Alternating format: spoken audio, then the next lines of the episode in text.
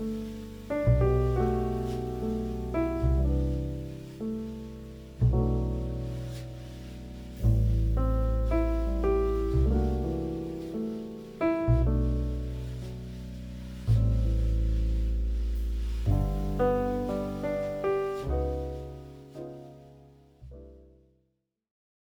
応深夜のゆるゆるポッドキャスト純喫茶エピソードへようこそ。私が金田です。こんばんは、猫手です。こんばんは、クレマです。ということで、えー、純喫茶エピソード502回目うんですけれども、えーと、先日なんですが、アップルから新機種、iPhone の新機種が発表になったんですけど、まあ iPhone 13、うん。そうで、あの、ククック CEO が言うには今までで最高の iPhone だっていう話が、まあ、毎回、毎回聞く話ではあるんですけど、う。うんん。もう、上トークですよね。うん。はい、出てはいるんですが、まあな、最高かもしれないけど、個人的にはもう全く買う気が起きない iPhone だなっていう気がしていて、うん。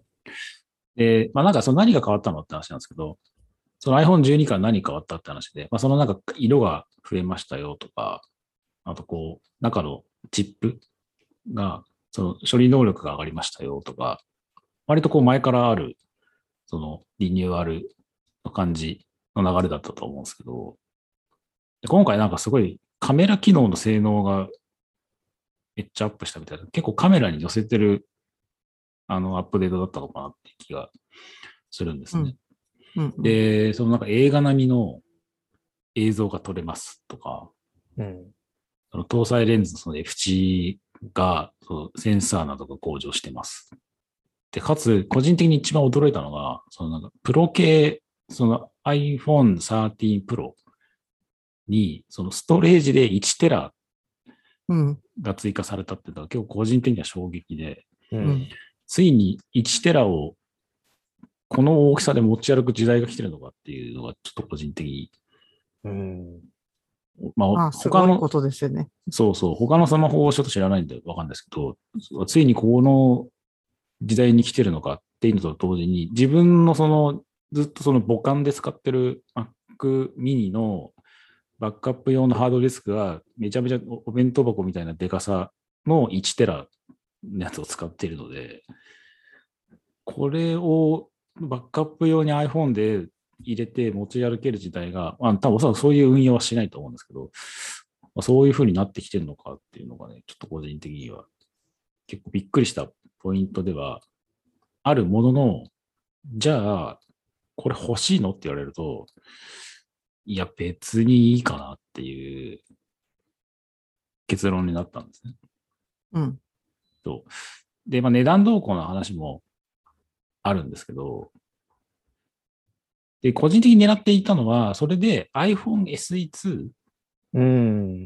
が値段が下がって、まあ、それで買い替えようかな、みたいな風には、ちょっと思ってはいたんですけど、まさかの値上げしたんですよね、iPhone SE が。う。うんうん。ん。なんか、微妙に、5、6なんか7、800円だかわかんないですけど、なんか、微妙に値段が上がってて、結構それは Apple 側から言わせると、そう今は iPhone SE2 買うタイミングじゃねえよっていうのをなんか言ってきてる感じが、ちょっとまだ待てよみたいな感じにな気がしたんですよ。うん。だからなんかそのユーザー的には iPhone 13が出ましたのタイミングで、まあ在庫も残ってる iPhone 12をまず買ってね感がすごいするっていううん感じ。で、かつその iPhone 12の Max とか Pro でしたっけ？とかが、あのもう発売終了になってるんですよね。うん。そう。なので、基本的には iPhone 12と iPhone 12 mini、ちっちゃいのが欲しかったらミニを在庫あるんで、そっち買ってくださいと。で、13は13で一応出したけど、まあ、こいつはもうこういうフラグシップなものなんで、そこは皆さんお分かりですよね、みたいな感じがすごいしていたので、そういう意味で、なんか、そのクック CEO が言う、ところの今までで最高の iPhone だみたいなところになんか逆に合点がいくみたいな。感じがね、すごい個人的にはあったんです。お二人はこれ見見ました？そのなんか、情報とか見ました。よ。うん。なんか、印象に残ったとこあります？多分、クレマさんは多分 iPad 系の方がなんか気になったのかなって気がしたんですうん。なんか、その iPad mini いいな、機能も最高だなって思ったけど、けど。うん。あの、サイズ感とかも。でもなんか今、外に出かけないんですよね、全然コロナで。うん、うん。だから、あの小ささを家で使うメリットがまずないなっていうのがあって、はいはい。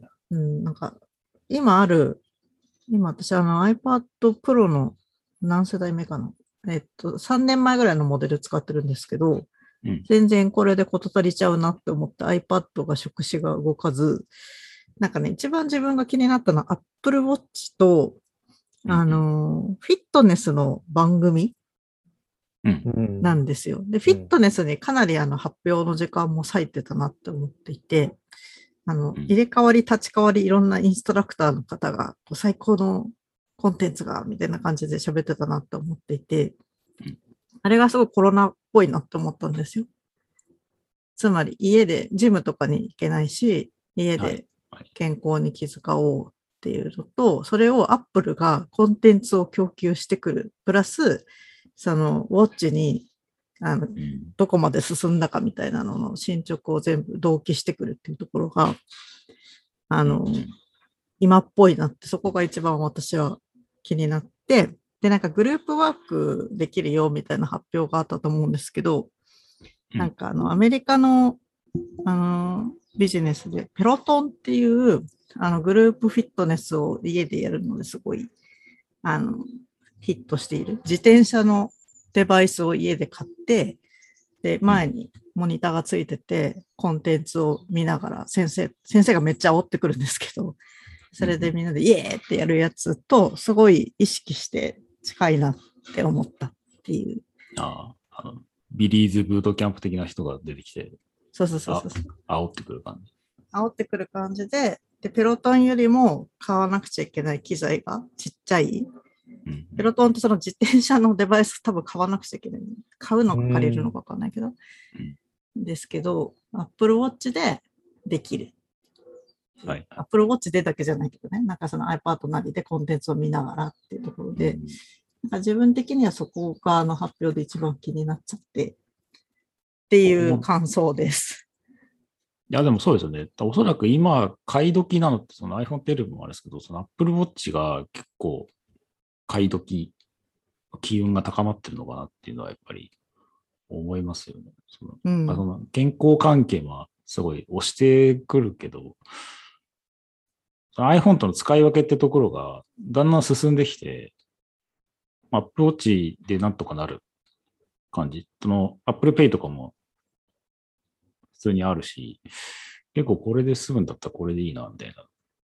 そう。ねで、画面も大きくなって、テキストも打ち込めるようになったじゃないですか。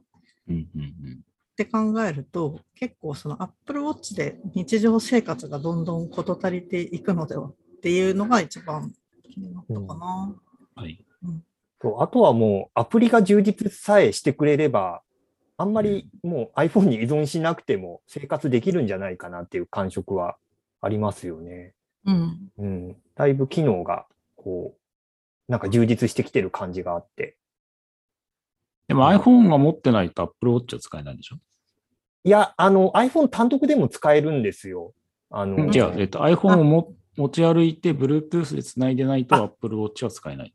えっと、それは、その Wi-Fi モデルだとそうなんですけど、あ、そっか、セルラーモデルだったらいい。そう、セルラーモデルだったら単独でも実は使えるようになってるんで、うんうんそう、そうなってくると、いよいよ iPhone なくてもっていううんのもね、実践はできる環境にはあるなと思って。うんうん。うん普段の生活は Apple Watch だけでして、必要に応じて母艦につなぎに行くみたいな感じで、はいなんかもっと自由になりそうっていう感じがしますよね。うん。うん。ちょっと話変わっちゃうんですが、Apple Watch の、あの、SIM フリーってある？ああ、どう、あーへーなんかその辺ちょっとややこしかった気がするんですよね、うん確か。そうなん海の向こうはあるけど、みたいな。ああ、そうか。そううん。ね可能性はありますよね。えうんちょっとそこ縛りがあるから、なんか、いまいち。ちょっと買いづらいみたいなのもあるんですよね。かうんうん。で、小屋さんなんか気になったとかありました？正直僕そんなに今回気にしてなくて、うん。iPhone 去年、その12に、12のプロに、うんえー買い替えをしていてうん、奥さんも最近あの、12、プロじゃない、無印の12に最近機種変したばっかなんで、多分そこまでそのスペック的に惹かれるところっていうのがまずないんですよ。もううん12からデザイン的にほぼ、まあ、その色のバリエーションが増えたとか、お重さがちょっと重くなったとか、それぐらいの変化しかなくて、うんそこまで惹かれるものがないっていうのと、なんだろうな、やっぱそのさっきの金田さんの話にもあった、1テラのモデルが出てきたっていう、で、お値段も結構なう、ん。うん。もう普通にあの MacBook Pro 買えるぐらいの値段になっていて、うん。なんかあの値段を見たときに、そう、なんかそこまでそのスマートフォンってそのハイスペックなものになってるんだなっていう、こう、感想もありつつう、んそんなにスマートフォンハイスペックなもの必要なのかなっていううん疑問が自分の中では出てきていて、うん。で、あの、さっきのクレマさんの話にもあったみたいに、そんなに外出歩かないから、本当あの、安定してアプリが使えて、ね、家でもその Wi-Fi でつなぐことが多いから、その 5G でつなぐっていうのもそこまで必要じゃないし、ってなってくると、僕はもうその iPhone の、その無印の iPhone か、まあ、それこそ SE ぐらいで十分かなっていう気がしてきていて。なんか撮影のそのなんか被写体が家にいる人、まあ子供なのかペットなのかわかんないですけど、っていう人にはまあいい機種なのかなっていう気がするんですよね。その持ち歩いて普通のこの生活を便利にしたいと思っている、その10年以上前の Apple ユーザーから言わせる、iPhone ユーザーから言わせると、うんいらなくね？っていう感覚になるのかなっていう気がしますよね。うん、今、手元の iPhone で自分のあのカメラロールに何映ってるかなって見たんですけど、あの、その日食べたご飯の写真ばっかなんですよね。そう、ご飯の写真ばっかりになるんですよ、家にいるかすら。ごいんですよ。家の中の。もうだなんかこうなってくると、なんかそこまでスペック、ね、カメラ、そのレンズがすごい綺麗だとかね、なんかそこの処理能力がって言われても、なんかそこまでピンとこないなっていう。ね。ねだしね。うん他まあ、サムスンとかね、他の中国系の携帯会社は、あの、折りたたみのスマホ、うん。なんか出したがってたりとかしてる中で、うんその iPhone は今の形のまま、その、発されてるタッチ ID も入れずに、なんかうんテラスで勝負してきたってところの、若干その前時代感を感じてしまってるってところに、時の移ろいをうん。感じるのかなっていう気がしましたけどね。うん。折りたたみ出さないんですかね。どうなんですかね。まあ、うん。判権的なものなのか、技術的なあれなのかわかんないですけど。うん。まあ、なのでちょっと今回の iPhone 13は僕は買わず、iPhone SE も値段が若干上がったので、今じゃねえのかなっていうところで、えー結果的に手持ちの iPhone6S のバッテリーを交換するっていう、長持ちだな、6S まだ。6S なんだ。なんかこ、ここまで語ってるから、もう少しうん直近のものかなって思ったんですけど。すごいな。いや 6S です。で、6S で、うんしかも、あの、グあのドラッグウェイウォークをずっと家で起動しっぱなしっていう状況にしてたんですよ。ほう。そしたら、あの、バッテリーの寿命がもうマックスで60%とかになってて、いやいやいや、そうか。そうフルフル充電でも60%しかもう動きませんみたいな感じになってたんですよ。だから、あの、充電100%にして持ち歩くじゃないですか。で、20分ぐらい経ってパッて見たら、もう普通に、あの、20%とか10%とかそのぐらいにあもうそれはダメだ。そう。なるので、えっ、と、今回の発表を経て、えっ、と、秋葉原の、えっ、と、某店に行って、えー純正じゃないバッテリーに、えー2000円で交換した。おーまあ、改造的なやつですね。そうそうそう。まあ、それが一番、その 6S ユーザーにとっては、その、なんでしょう。エコノミーな対応の仕方だったのかなってなるほどね。はいなので、まあ、iOS のね、あのーサポートが切れるまでは、とりあえず 6S を使い続けることにはなりそうだなっていう気は、個人的にはしてますけど。うんまあね、その14がいつ出るのか、ちょっとわかりませんけど、その時に、その時に iPhone SE2 がうまく値下げされてたら、じゃあちょっと考えようかな、みたいな。うんうんっていう感じですかね。